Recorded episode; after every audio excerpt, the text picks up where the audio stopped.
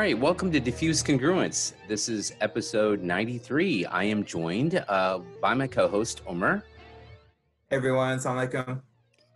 Assalamu alaikum, everyone. And uh, we are glad to be back. Uh, we are still hunkering down, uh, sheltering in place, as it were. So, this is our second or third, I get. Well, yeah, second of our um, uh, sheltering in place episodes. So, thank you again for listening and joining and, and for the uh, feedback that we've gotten from our last episode that dropped, which was actually an older episode we did, which was the first, which we hope of many uh, of the immigrant stories uh, episodes. So thank you so much for listening and commenting and uh, sharing the episode. We always appreciate that. Uh, but we are really excited about today's conversation, one that I imagine uh, if you're like me, just sort of consuming all the information out there about COVID, what's going on, um, we are recording on April the 12th, and uh, the conversation right now, at least on the political front, is about reopening the economy. How do we kind of go back uh, to work and what that looks like? And so um, we are joined today, uh, Omer, if you want to do the honors, by two very respected uh, physicians uh, in their field. And we are really excited about having this conversation. Yeah, absolutely. Uh, let me first introduce uh, Dr. Umair Shah. Dr. Umair Shah is Executive Director and Local Health Authority for Harris County Public Health, a nationally rec- recognized $100 million agency serving the nation's third largest county, 4.7 million people. In addition, Dr. Shah has, has enjoyed an extensive career as emergency department physician at Houston's VA Medical Center.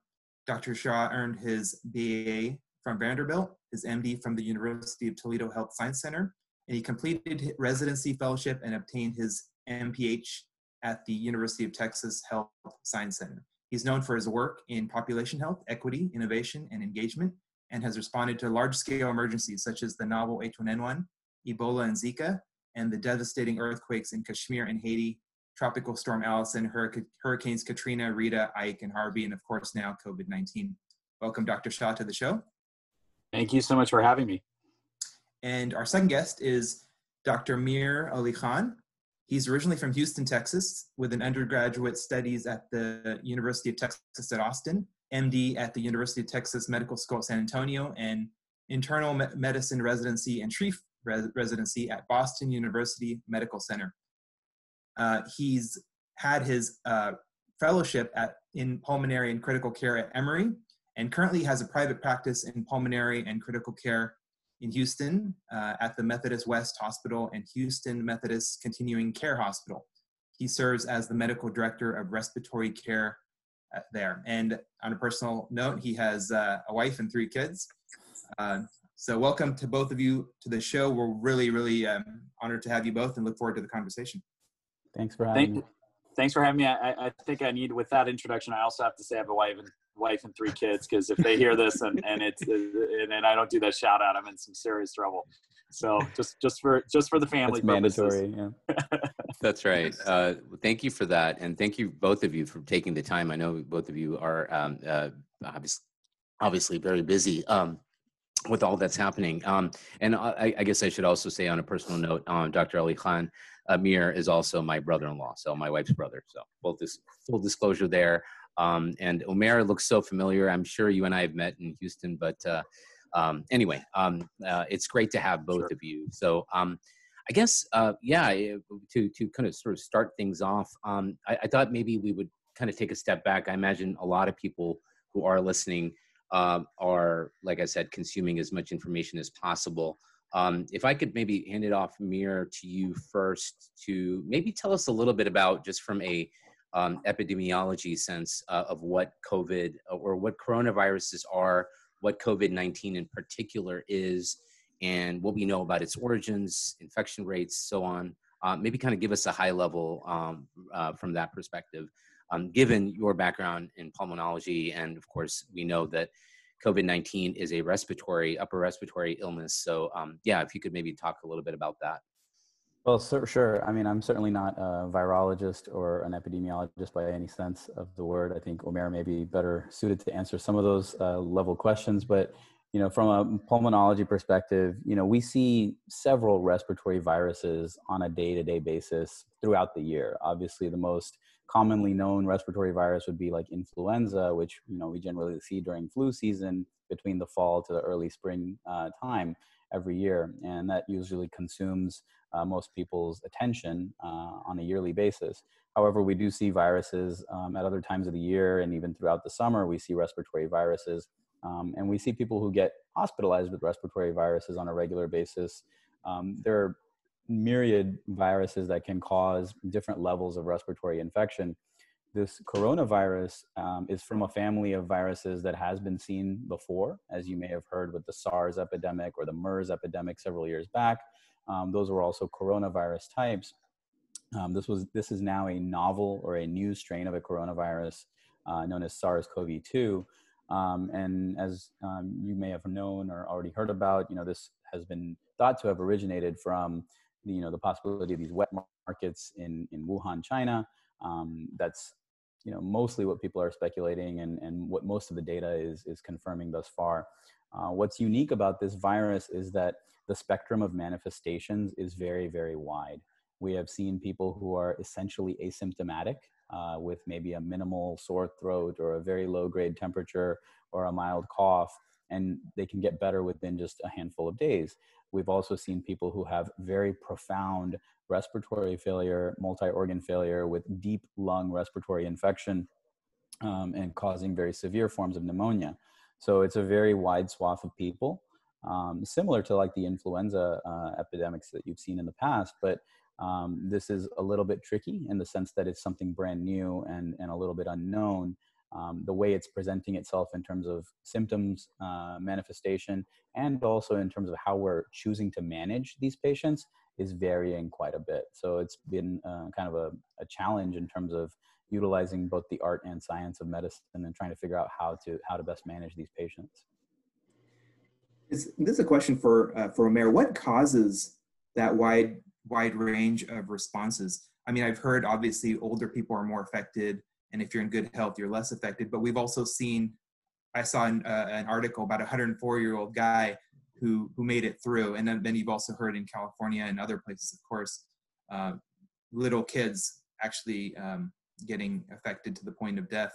So what causes that the, the disparity? It's not necessarily a linear 100% correlation. Yeah and and again thanks for for having me. And i think um, uh, Khan, uh, he's uh, done a great job of setting the the context. And what I would say to answer your question in in specific, but also maybe uh, taking another step back, is really this this uh, recall of of what you just heard, which is this is a novel virus.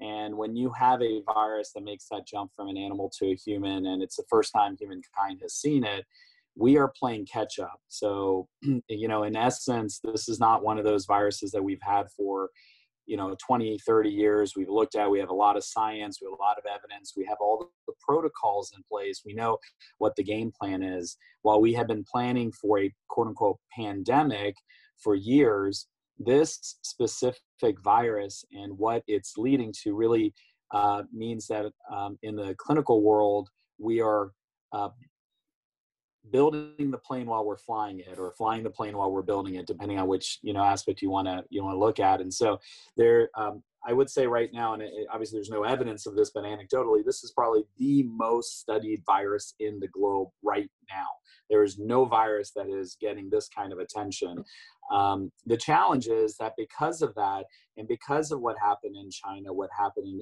Asia, then when you started to see things uh, in Iran and certainly in, in Italy, and then you started to see the first case in Seattle and moving across the country, and then you started to see it even obviously in California where you all are based, and then certainly in Texas. What we started to really recognize were all sorts of new uh, pieces to the puzzle what we were learning about this virus and we were saying okay well what what happened in china maybe it's because of this. And so now we saw it play out in other countries. Well maybe they had a different context. Well that context is very different than what was playing out here in the us and so that also leads to the variability not just in our understanding of the virus because that's also coming up to speed very quickly but also concomitantly our response both on the clinical side like a pul- you know pulmonary critical care doc or ICU physician or an emergency department physician, or on the public health side. And and I think um, um, uh, Dr. Khan made the comment um, that it's the art of medicine and the science of medicine. I've, I've, I've um, equally when I was uh, testifying in Congress last year, I said it's the art of public health as well as the science of public health. And so I think people forget that the public health is a science, but there's also an art to it. And I think the variability on the clinical side as well as on the public health side is really what brings you to the variability in, in how we're responding and, and where even those protocols are different across communities and even in, in hospitals across the country. Well, it's really interesting that it's it's that highly studied. And a little later on the show, we can talk about what that might mean for the future because you're getting all these new uh, data points and all this mm-hmm. attention that could result in something really interesting five, ten years down the road. But I wanted to also get a little um, a picture from both of you about what you're seeing on the front lines. And the reason I'm asking this question is both Pervez and I are in California, uh, highly tech, right? Um, vast majority of us work out of cubes. Uh, it's a high, you know, it's a, it's a major imbalance compared to what happens in a in a in a uh, an average U.S. city. Um, that said, you know, because it is so tech uh, influenced, like in my circle, there's not a lot of doctors. It's all software engineers, program managers, project managers, and what and and and whatnot. Um, but you folks, you, you guys are seeing the front lines directly, and I'd love to hear a little more about that. Uh, what are you seeing every day when you go in into the office and and and and and face this at, on the front lines? And um, is there anything in that that might be a little different than what the news is showing us, right? Um, I'd love to hear both from from Mir and from Omer on on that point. Uh, Mir, do you want to go first? Sure, sure. Um, yeah, so I mean, you know, my my job is I'm a private practice pulmonary and critical care physician. So that means I see patients in the hospital and in the office who are dealing with respiratory disease, and we also manage uh, intensive care patients in the ICU setting, right? So um, basically, anybody who's sick enough to have breathing problems in the hospital setting or be critically ill in some sort of an unstable way uh, ends up kind of becoming my patient. Um, our group um, has been kind of uniquely positioned to be seeing patients both in a what is termed the highly infectious disease unit that was set up here in Houston as part of this as part of one of the health systems here. Um, so it's like a COVID patients cohort unit. Um, and then we also manage patients in the intensive care unit and, and on the general wards of the hospital. So now since this uh, epidemic or pandemic has started, you know, our thoughts have basically been consumed with it. Uh, we have closed our offices, you know, so general private practice office care has been closed for more than two weeks now. Um, we've had to completely reroute our infrastructure from an office perspective to basically have a guy who, or a pay, or a physician dedicated every day to doing telehealth or virtual visits with patients because at the same time all of our patients with chronic respiratory illness are still out there and still dealing with their COPD and pulmonary fibrosis and other types of problems. So we still have to check on them. So that's that's been difficult uh, but then in the inpatient setting, you know, we're definitely seeing a rise in the number of cases on a day-to-day basis um, compared to two weeks ago when we only had maybe somewhere between, I would say, five to ten patients with COVID. Um, now we have uh, in our in just under the auspices of our group, uh, we have approximately 35 to 40. Um, so the numbers are steadily increasing and that's just one group within the houston area which is obviously a very medically saturated uh, area. Um, and houston has the largest number of cases in the state of texas i believe. Um, so you know every day it's going into the hospital uh, looking at our patient lists you know and I, almost all of our patients are either suspected of having covid or are covid confirmed.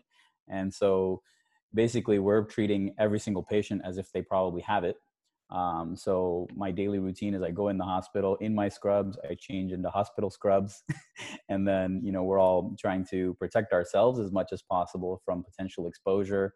The hospitals, most of the hospitals have done pretty good job of creating uh, new ways for us to interact with patients, whether that be through video conferencing or telephone conferencing, um, even with the patients that are in the hospital, and trying to minimize direct exposure unless really necessary.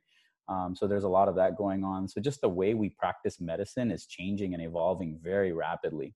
You know, from a from a, a situation where I would go and lay hands on a patient every day, listen to them with my stethoscope, even that is changing and being minimized now because of fear of spread of the virus.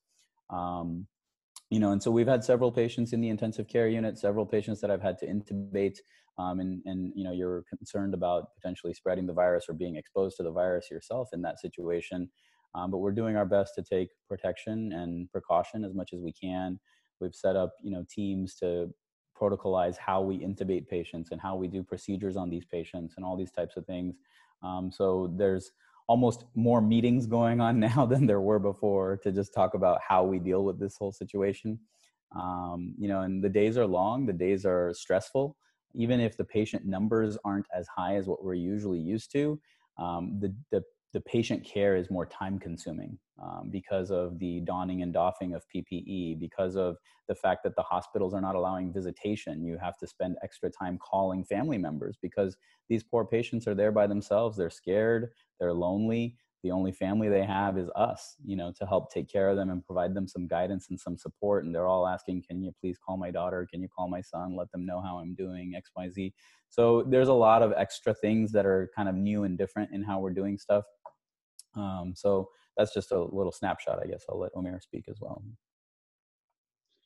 Yeah um, I think Mira's done a really nice job of of describing what's happening within the healthcare system, and I would just um, add that from um, you know from the standpoint of um, I still practice medicine. I still see patients in the emergency department.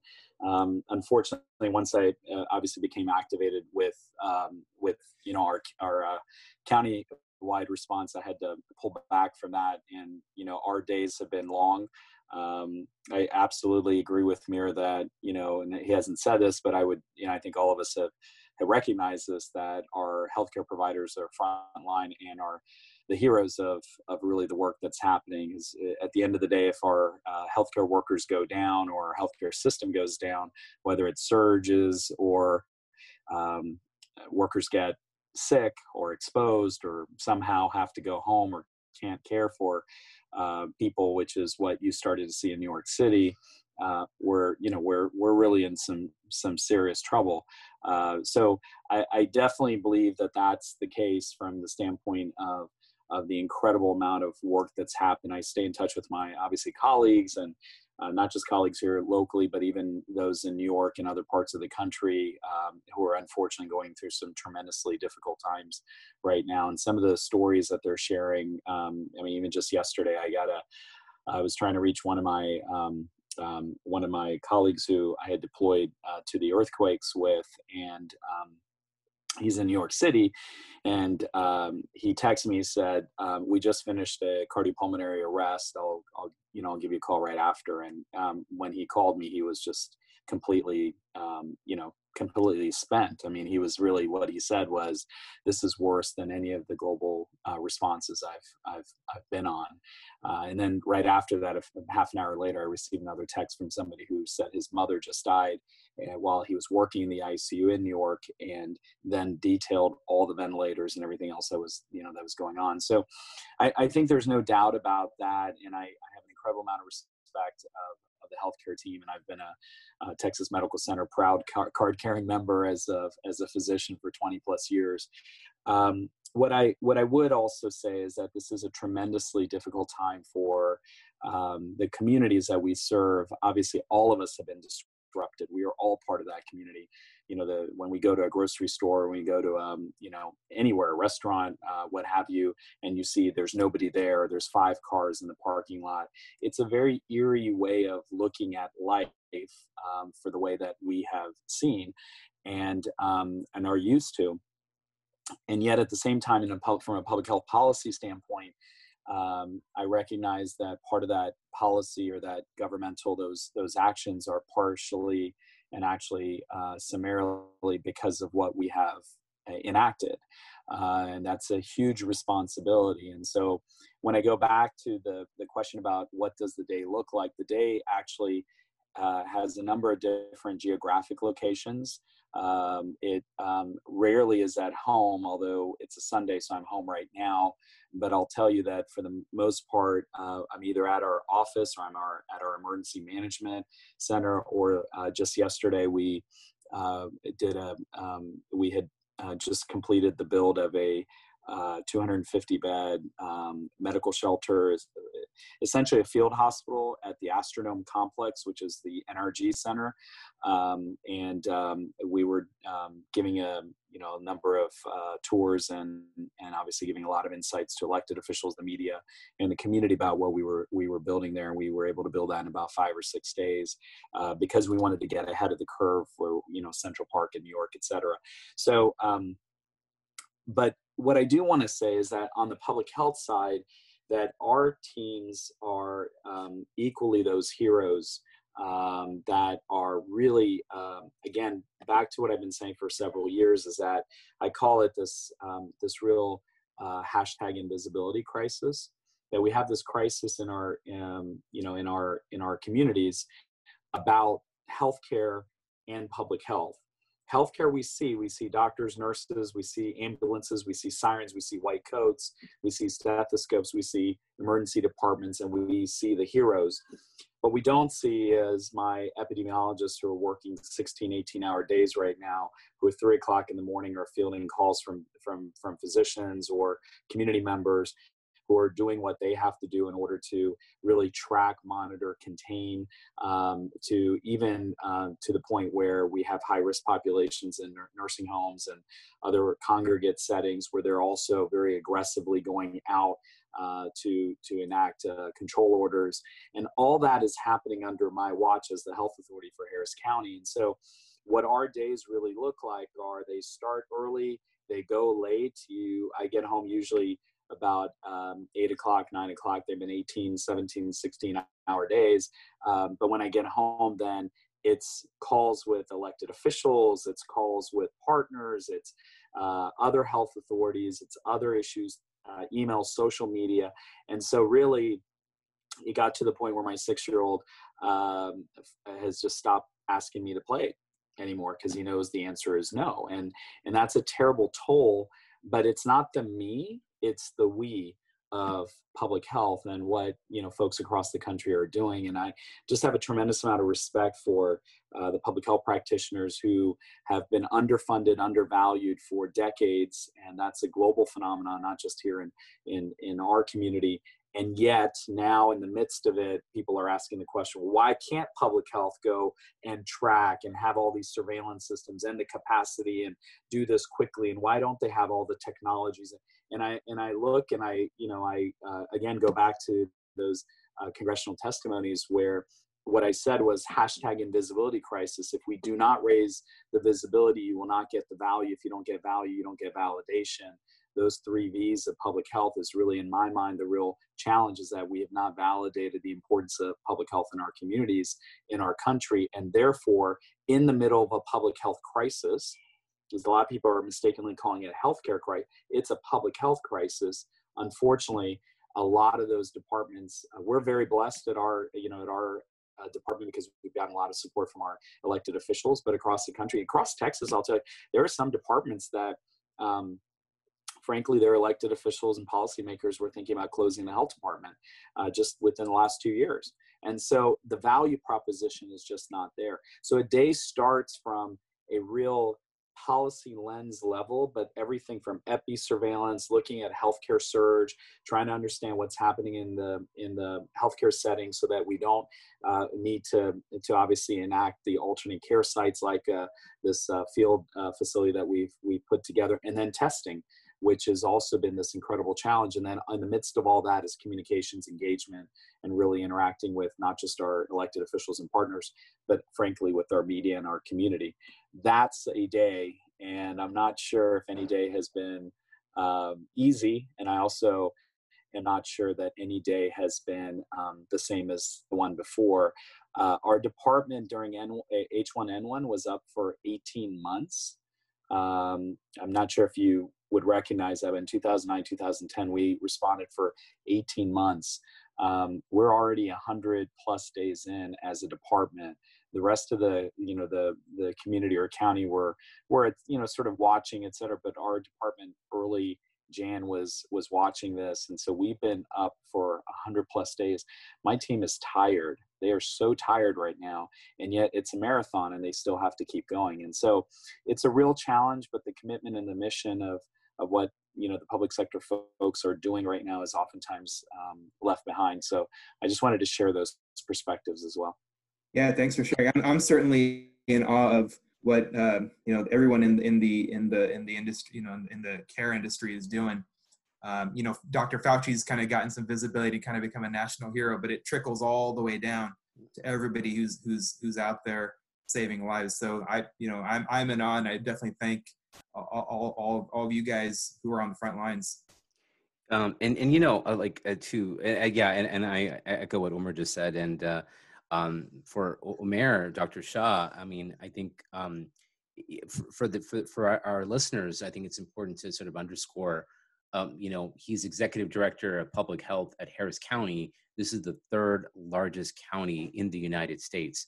Um, and you know, Omer, back to Omer's point about California and Texas, I think what's sort of also kind of uniquely um, uh, or, or um, a commonality between these two states and communities uh, is we're dealing with large populations of people, right? I mean, California is the most populous state in the country. Texas is number two.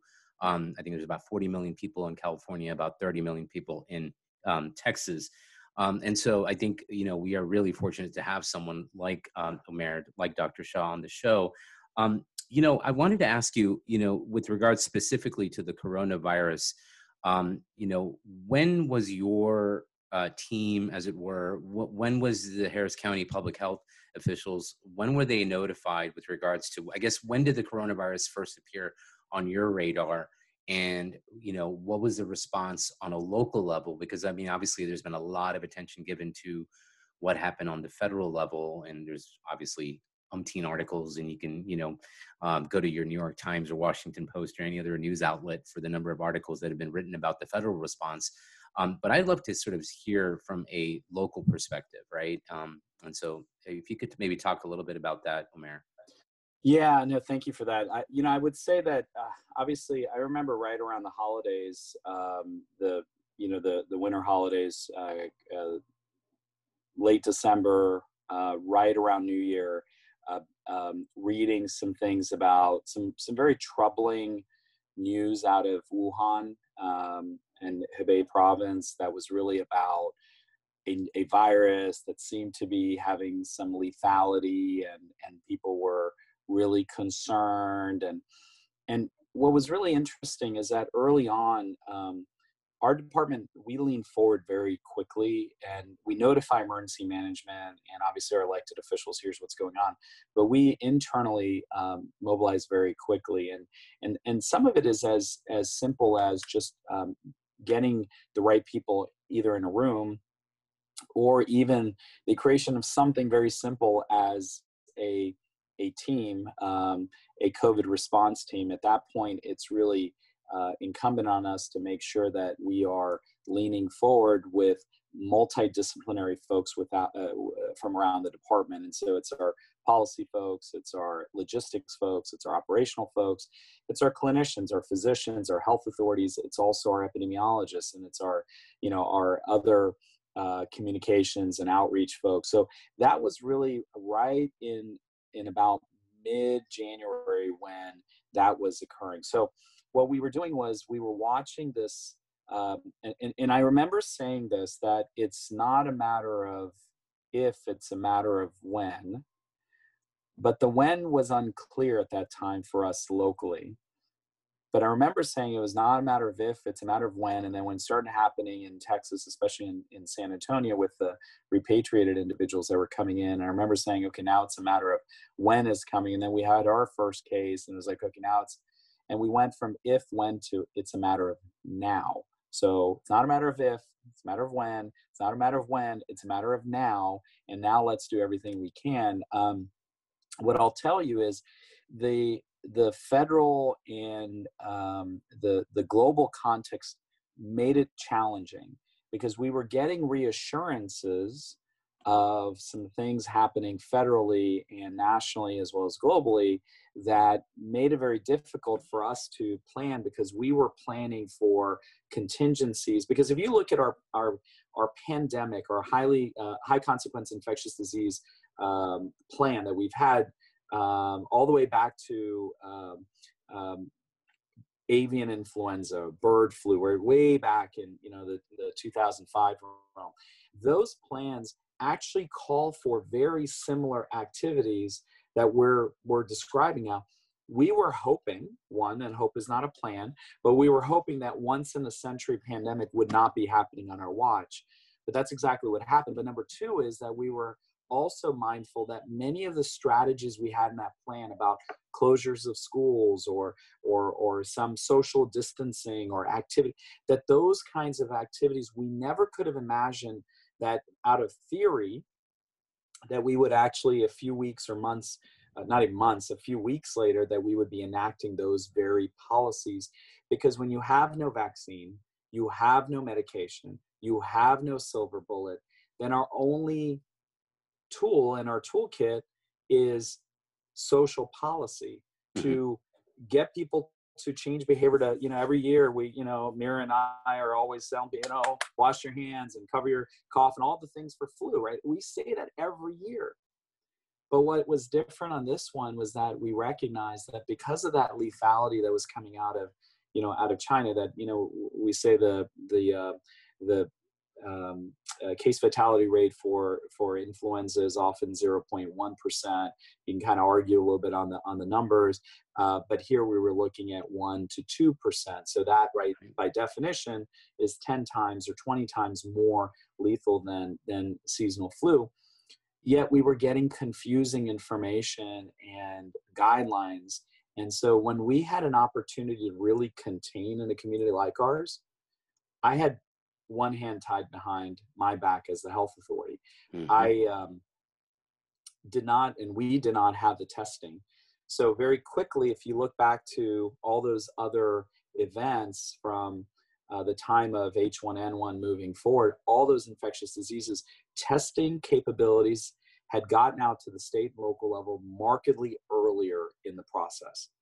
Because it delayed, what that meant was then one hand was tied behind our back because we all we could go by was if you've been to a country and or you've been exposed to someone and you have these symptoms then you should be tested and the test would take three to five to seven days to get the results back well that was too late for mm-hmm. us to now contain because by the time you got the test back by the time you even discovered somebody was in the mix for covid-19 the the cat was already out of the bag and and now we were playing um, really catch up and that's why we've had to move to these extremely difficult um, social policies around social distancing.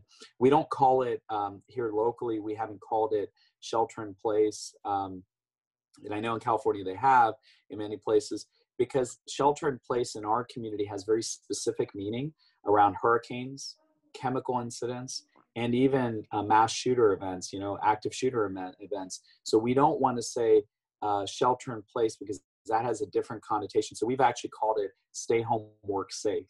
And those policies really were enacted so that we could really ensure that our community was again helping us uh, flatten that curve. And that's really all dependent on on staying socially distanced from each other.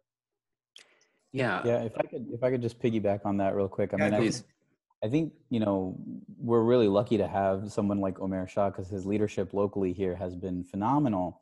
But the concept of having one hand behind your back is so so crucial because you know even though locally you may have a health authority that's very engaged and trying to lean forward very early and be very aggressive about its own you know health policies if you don't have the support from top down federally or internationally even you know the level of alarm from the world health organization to the federal agencies to the local authorities what happens is locally you start looking like an alarmist.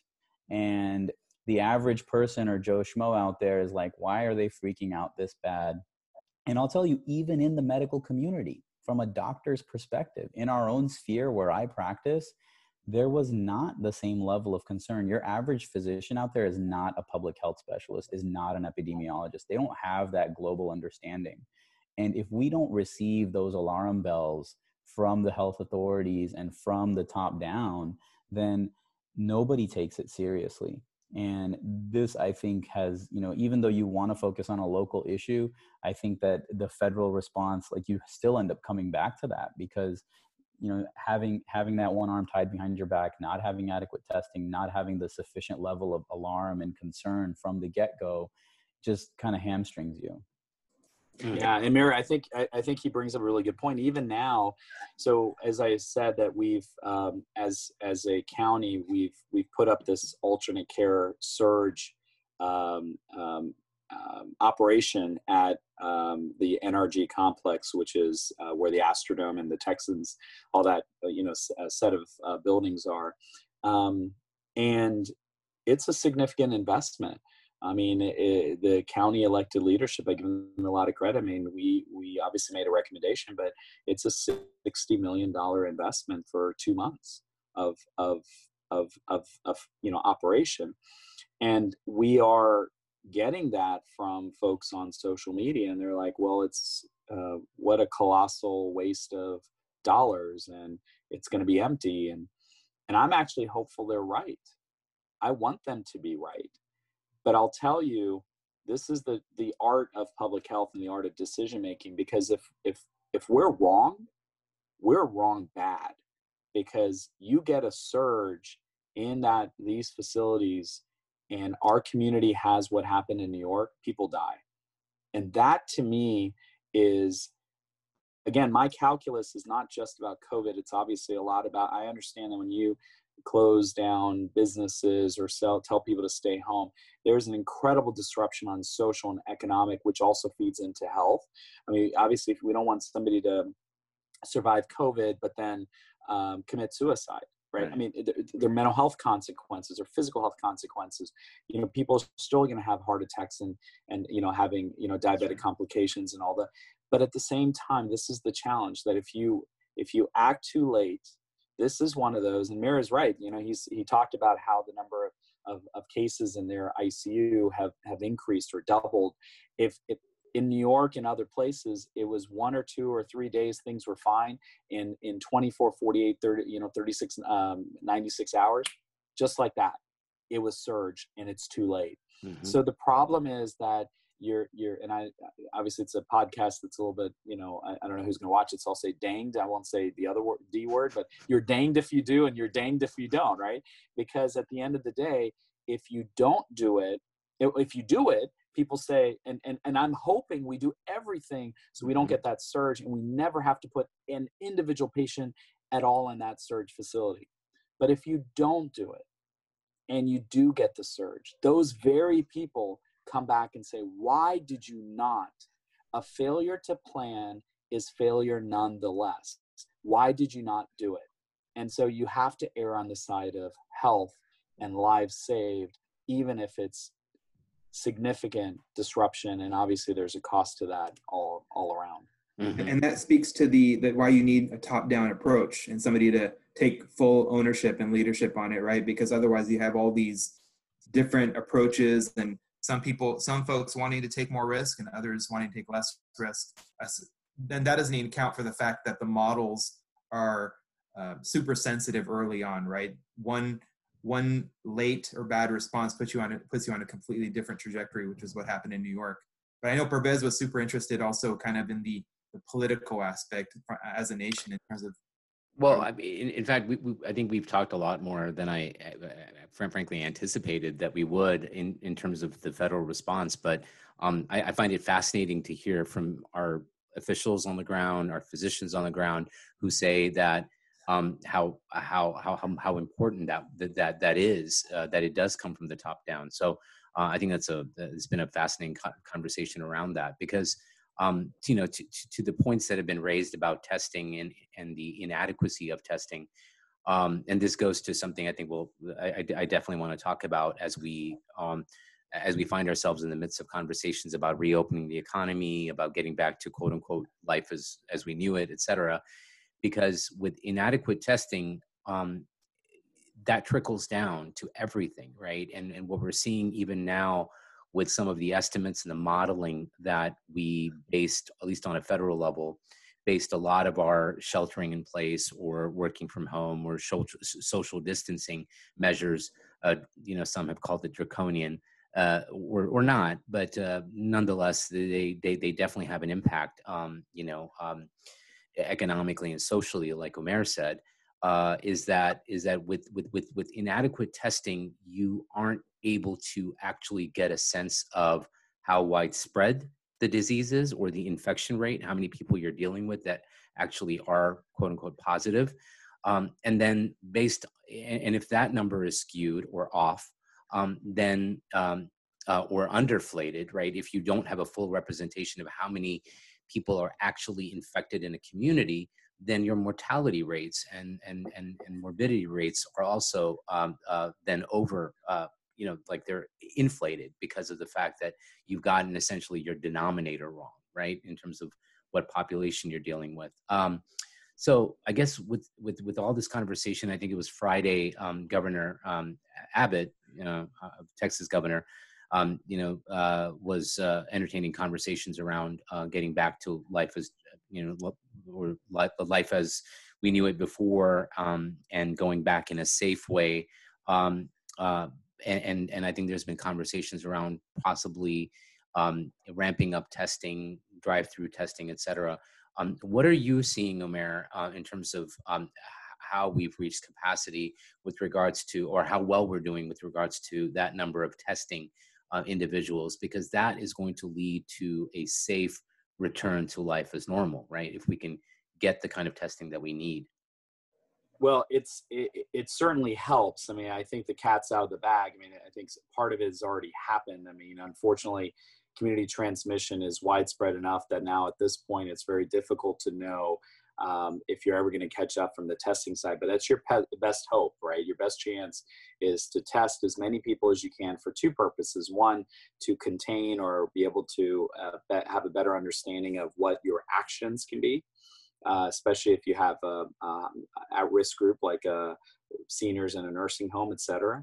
Uh, but number two is that it also gives you some surveillance information where you can all now start to really do some some significant modeling where it's uh, it's really based not on, like you said, the denominator of unknown. You actually now are able to make some very uh, cogent arguments about what what you should do and when you should do it.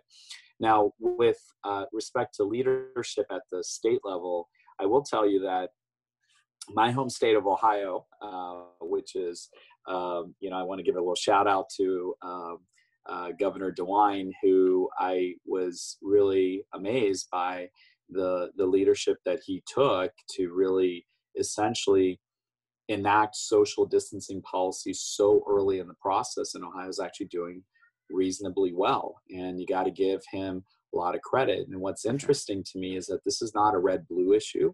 Yeah. This is not a uh, left right issue. This is not a conservative and, and liberal issue. This is really, there have been governors and there have been state leaders who have taken some very, very aggressive, assertive policies.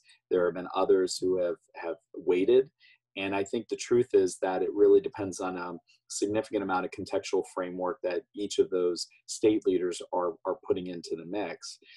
Um, we believe there is a significant concern that if you, in order, let me back, before I say this comment, um, uh, let me just make this comment that in order for social distancing to work, it has to be significant enough mm-hmm. and it has to be long enough okay? Mm. and, and, it, it can't be that you kind of sidestep into it. You're like yeah we'll let you do this and not this and this is okay. Not you've got to be very stringent say no. If you do get together and, and it's not like you know you you it's obviously you know easter weekend and you know if people are getting together or ramadan is coming and people are getting together and even though they're not getting together in the houses of worship but they're doing it in their own home and everybody is together you've completely defeated the purpose so it has to be stringent and, and our community has to work with us because we can't we can't and I put this in air quotes, you can't police that. You're trying to do everything you can to work with the community to, to let a community know why it's in their best interest, why you don't want to have, have them actually get their own loved ones sick, uh, their own family members, their own, you know, um, uh, practitioners of their of their uh, house of worship sick, because that's obviously got other consequences because they may die, and I think that's one aspect. So it has to be strong enough, but then it has to be long enough. In other words, that if you if you don't have it for an extended period of time, what you're really doing then, you really are playing with fire. Because what we've seen is that in other countries, including Hong Kong and, and Singapore and other places, when you have actually eased those restrictions, potentially prematurely, this is the art, there's no playbook on this one, it's an art. If you do it prematurely, those case counts start to rebound and you start to have an increase. So, testing is our best way out of this, but we have to really remember that we're not there even with the capacity. So, that testing is, is, is step one. Mm-hmm. But step two is to continue to enact those policies while you're waiting for that testing to really help you decide both the denominator and the where and, and the strategies on how you're going to really get into the community to contain or or at least protect the at-risk population while you're also then looking at this at this community-wide level about how to keep those policies in place mm-hmm. if that makes sense i don't know if that makes sense one yeah, more thing about yeah. that though just like you know what's interesting is kind of alluding back to what we were talking about in the very beginning is how this is a novel virus and we don't know how it's going to behave over the summer with hotter temperatures. We don't know if it's going to dissipate or if it's going to worsen, right? We don't even know if this virus will respond to the concept of herd immunity and if the you know numbers will drop after a sufficient number of people have been infected and so we're really just you know learning as we go day by day there's something new that we're learning um, either in the treatment or the management or the public health containment of this condition. And so i think that's all the more reason why like we have to take these measures very very seriously because we just don't know what we're working with here. Right. And um, to your point like in terms of um, uh, the like not knowing about like well I'm, I'm glad you actually talked about herd immunity because i do want to ask a question uh, in terms of just defining what that is for our listeners but but like to your you know to, with regards to testing and and getting a sense of what the true numbers look like um, you know, I, I, think also something unique perhaps to this virus. Uh, I, I, again, I'm obviously I'm way beyond my league here in terms of um, knowing about um, you know viruses in general, but um, the fact that you have asymptomatic people who can transmit the virus, right, at at, at, at pretty like alarming rates. Um, is that something that's unique to this particular virus, or is that something we see even like, for example, with influenza or the common cold? Yeah, I mean, you do see it with other viruses, but I will say that uh, this is the perfect virus, right? Mm-hmm. If you're gonna if you're gonna design a virus that's gonna cause uh, wreck, you know wreak havoc, this is the one because it's got an incubation period of the two to fourteen days. Uh, you've got uh, asymptomatic or pre-symptomatic people who are potential shedders and can spread. You've got no vaccine, you've got no medication. You've got uh, symptoms where a good portion might be actually mild or, or not really have much. And then you've got a lethality that gets to certain populations, including especially the seniors, those with underlying health conditions, where you have a significant amount of, of mortality that goes. That is the perfect, you know, recipe for what we're seeing as a global pandemic that's causing havoc across the globe because of all those factors. Mm, mm. Um, and so, uh, could one of you take a stab at the or quickly defining what herd immunity and and because uh, again, there's articles floating around about California and and possibly other places as well having developed this herd immunity, or that the virus came early and it was undetected and people got sick and maybe got coronavirus or COVID. Some countries actually toyed with the idea of letting the virus play out so herd immunity could build. And ah, I think I read something about Sweden, maybe, yeah, or something like that. Yeah. Norway, yeah, Norway, Norway. And, the UK as well, mm. yeah. You know, so uh, Amir can can jump in. Just just a very uh, from a public health standpoint, herd immunity is this concept of you either uh, have enough people that have been exposed to a virus, and or you have vaccinated enough people so that they have developed the the um, antibodies to a virus. And so with that, uh, what happens is that now if individuals who have not been exposed to that virus now actually get exposed you have a herd of people around that in, in essence can cocoon or protect and you don't have a lot of spread because you've got and this is why you know for when measles rates were you know significantly higher then you were really not getting outbreaks of measles because you had enough herd immunity but enough vaccination. That's the key the vaccination here where um, the the idea is about it's the percentage of people that would potentially need to be um, exposed so they create their own antibodies. The problem and mira just mentioned this which i think is i don't want to um, gloss over it so let me make sure to reemphasize it that because it's a new virus it's not it's not like measles where you get this lifelong immunity this is really a situation where you're going to have immunity potentially for a shorter period of time. Mm-hmm. And so, what we don't know, and this is what the real concern is, that we have potentially reinfection that might happen because your body, for a couple of months, may know this body, this this virus, but then three or four months. Now, there are also a couple strains of it, so that's another issue that yeah. you might actually have another situation where you might get reinfected. And so, I think that's another uh, area as well and then you don't have a vaccine. So there you go. So now you're really you're you're you're really saying okay well how many people do we think in our community are really infected already exposed percentage wise because you're doing a calculation because you don't have the result you don't have testing and then how do you then figure out when do you reopen because then you know that's going to start to increase the the mixing of people and exposures but at the same time you're trying to protect those who are most vulnerable because you know they're going to be most likely to have a complication and, and die mira i don't know if you, you wanted to add anything to the that concept from a clinical standpoint uh, no, you know, I mean, I think that you, you, nailed it on the head. I mean, I think we're hoping in these coming weeks that we will have antibody testing, um, the actual immunoglobulin tests, which is a blood test to kind of see if people have had exposure to the virus or developed some level of immunity. So I think hopefully that will inform us a little bit more over the coming weeks and months as to what level of quote unquote immunity we've developed. But again, like Umair said, you don't know that just because you have the antibodies developed in your blood that that's going to be a lasting impact the way it would if you had you know measles or mumps or something as a kid or chickenpox as a kid that's a very different scenario um, so just like you can get infected with influenza this year, you can get infected with influenza again next year, right? So viruses have you know genetic drift and shift, and they they they can alter their genetic code slowly, and so we don't know how this virus is going to evolve over time. Well, that's a bit scary to hear that it could evolve and and and that that light at the end of the tunnel, you know, may be further away than we think. Um, I do want to do a quick time check for for Dr. Shah. Uh, I know your days are like back to back to back uh, even on weekends. Uh, you, you, were mentioning you had a, another commitment. And I think you're I think you're on mute, Dr. Shah. Well, that makes it a lot easier for me not to answer the question. Uh, so, so, I've I've got actually I'm I'm okay right now because uh, they texted me that uh, they're running a little bit behind, so I've got a few minutes. Okay. Uh, but then I can um, I might have to signal to you that I I'm hey guys I'm I got to yeah. run, but uh, I got a few minutes.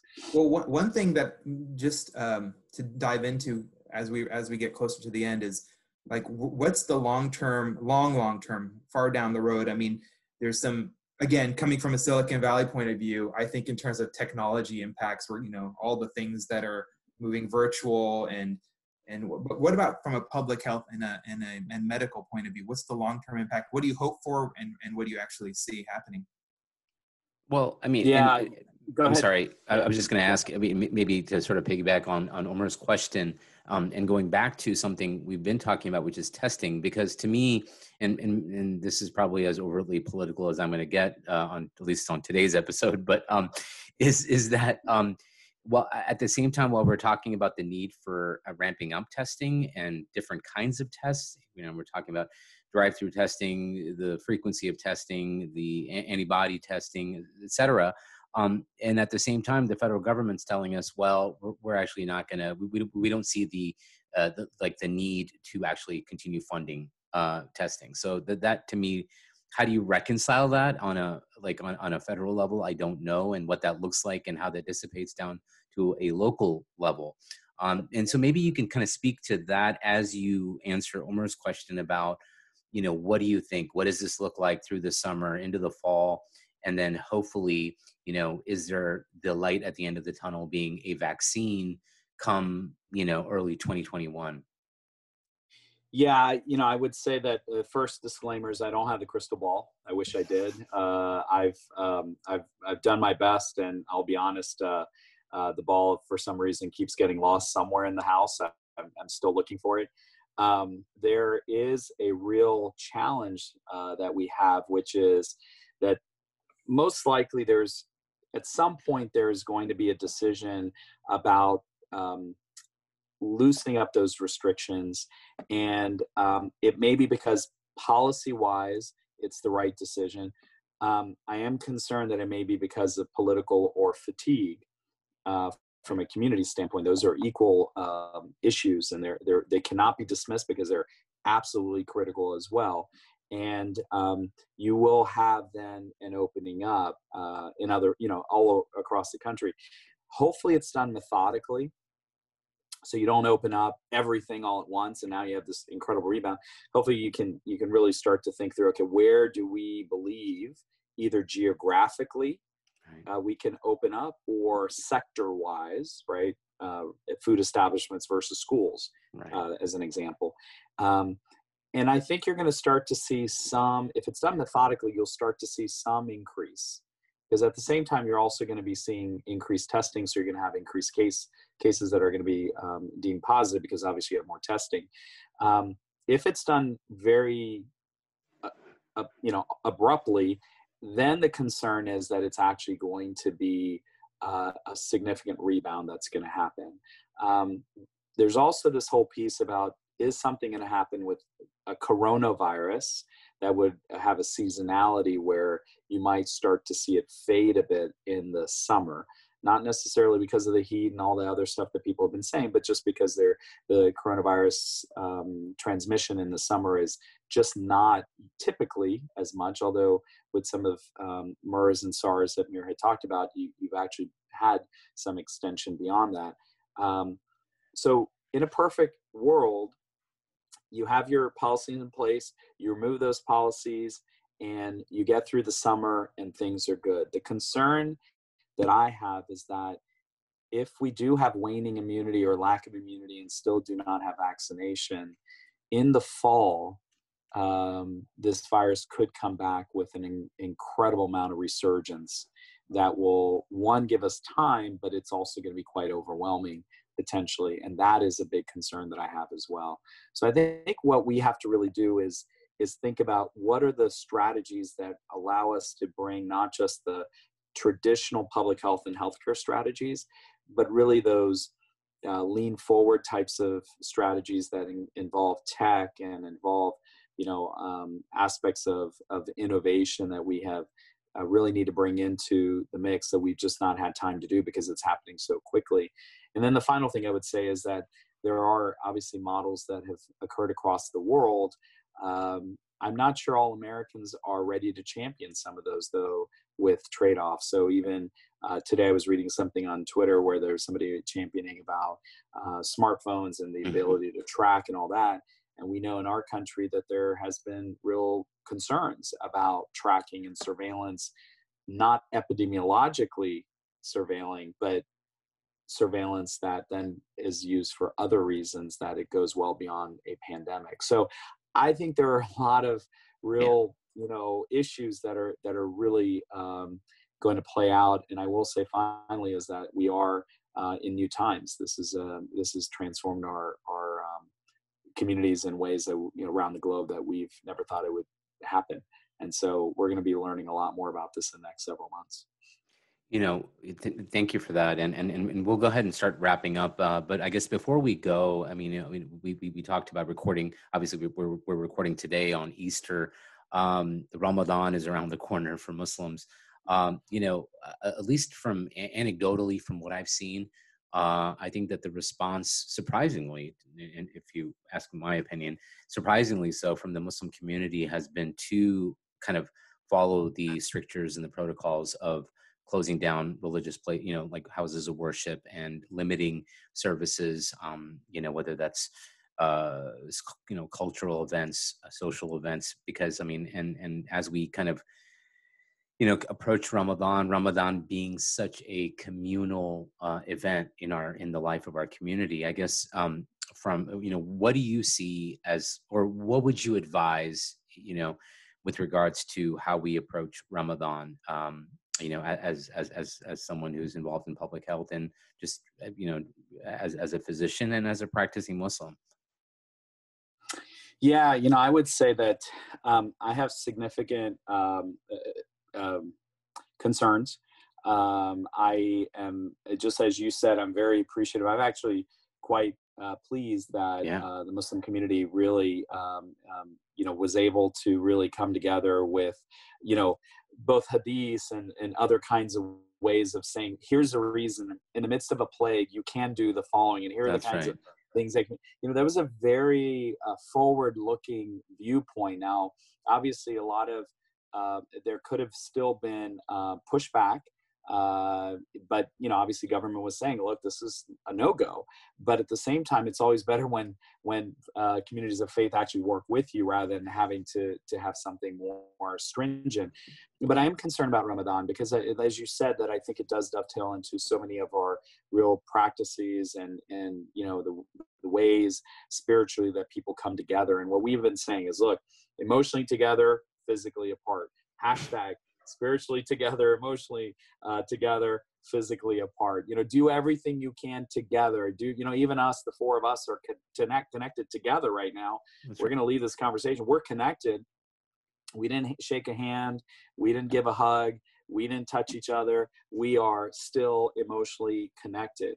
And i think what we have to remember is all these policies are really about not disconnecting people from each other because we are by definition humans that are that are animals of uh, social animals. That's right. Yet at the same time, if communities, any community, whether it's Christian, um, you know, Jewish, Hindu, Muslim, atheist, agnostic, what if a community comes together and not just spiritually, emotionally, but physically, that very community is putting its community members at risk. That's right. And the worst thing I would want to see is any community bring people together for a spiritual, emotional reason. And now those individuals are in the ICU and, and Mira is having to deal with them and, and, and, and having to care for them or having to tell a loved one in any of those communities, including those who are celebrating Ramadan together, who are now in the ICU. And now you've got a different narrative That's that right. this is a virus that can kill and this virus kills this virus has not just got a reputation for killing it actually does kill we are not any safer just because of a color of a skin or the way we practice a religion or a faith we're all at risk and we have to take that seriously and yet if we do it together as a community absolutely we can come through this together That's if we right. don't then we all fail together as well And I think Yeah.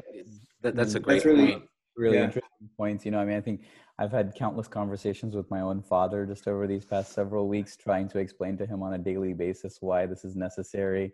Um, and it, it's difficult, you know, it really is hard. And, you know, I live in the same city as my parents and I'm accustomed to seeing them at least twice a week. And it's very hard for them to understand, you know, why. And I, you know, me being a physician who is exposed to these patients on a daily basis, how could I then go to their home and visit them? and you know it's i can't do it you know it's very very unfortunate but um, you know the last thing i would want to is to to be the person accountable for potentially spreading that god forbid within my own family you know um, but you know this ramadan i've been telling some friends of mine you know this ramadan i think is going to be very unique but i think that we can potentially find some very positive unique aspects from it because you know i think that we each have a communal relationship with our creator but we also have an individual relationship with our creator. And i think this is probably going to be a time like no other where we each really hone in on that individual relationship. I think this is going to be a time where people's sincerity or ikhlas is going to be higher than it ever was before just purely because of that craving for getting back to life as we knew it like you said you know and Yeah. i think that that's going to spur a lot uh, for us hopefully spiritually in this Ramadan that you know like you said Umair maybe we can stay spiritually connected but you know physically distant we'll find we'll have to come up with new creative ways to do things you know Yeah, That's that's right. that's really well said by you both, and I appreciate it. And I, I definitely have in this conversation gotten an appreciation for the art of public health.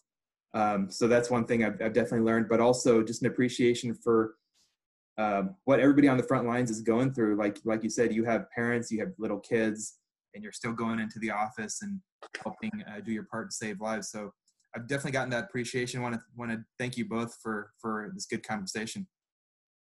Yeah, absolutely. And, uh, you know, wishing both of you uh, a, a blessed and safe Ramadan. And, and you guys both uh, uh, represent, uh, like, like I said, and, and what has been said, um, you know, just the, like the true sort of heroes, um, you know, in this pandemic and, and in this crisis. And so we can't thank you enough for your dedication and the hours you're putting in and real, really putting your, your, your lives and, and your families at risk. So thank you so much for that.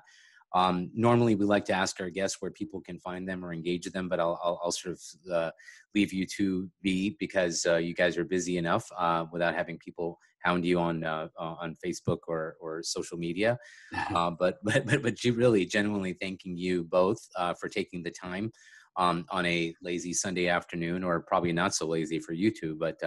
Um, really want to really extend a, a, you know a deep sense of gratitude for your time.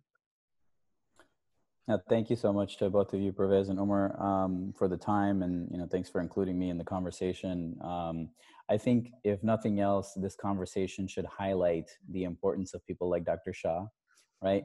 A Desi mm-hmm. guy who became a doctor, but also realized the importance of public health. Thank right? you. And so, for the average Desi parent out there who thinks that mm. just being a doctor is the most important thing, I think this is this is so so crucial for people to realize uh, and you know hopefully events like this if nothing else maybe something positive will come out of it for you know infrastructure and investment in terms of public health because you know everybody wants it um, they they realize how badly they need it when a crisis like this happens unfortunately and sometimes that's too late. And so you know hopefully we can all take a more keen eye to that kind of an issue and, and really help invest in that type of infra- infrastructure going forward.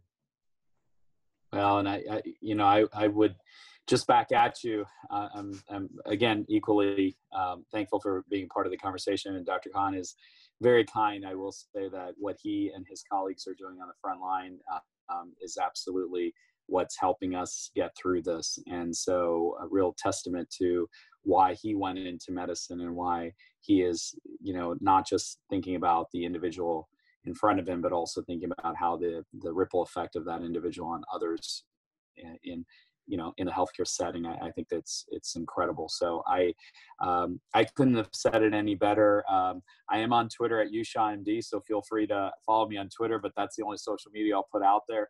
Uh, what i will say is that um, we um, we have a long road ahead of us and we have already transitioned and transformed as a community and as a people and as decision makers. Um, we're learning so many lessons um, the challenge is that when we get through this, and inshallah we will get through this, um, we have to make sure that we actually heed those lessons. Um, because unfortunately, my concern is that we're going to be on to the next thing. And I really hope that we take a, a, a really deep look in our in our country, our nation, our our communities about what really is the value that we need to to assign and then invest in that because these pandemics are wake up calls. Yeah. But they're also 10, 15 years of us knowing that something like this could happen. And yet we obviously have still seen the devastation that's occurring despite that.